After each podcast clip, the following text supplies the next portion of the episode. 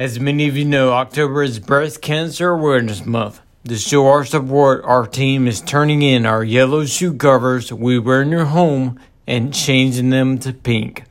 You will see a lot of pink throughout the month, and that is great because the support for defeating this cancer has grown over the years. To us, though, it's more important than just wearing pink. It's personal for Scott and I. Our father's only sister, our aunt, passed away because of cancer years ago. And like you, we find this and all types of cancer unacceptable. There is a way to continue to fight this with funding for research, education, and continued awareness. That is why we are wearing pink this month. We hope you join us in helping financially to further breast cancer research early detection and awareness.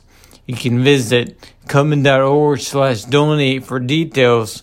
That's K-O-M-E-N dot org slash donate for details.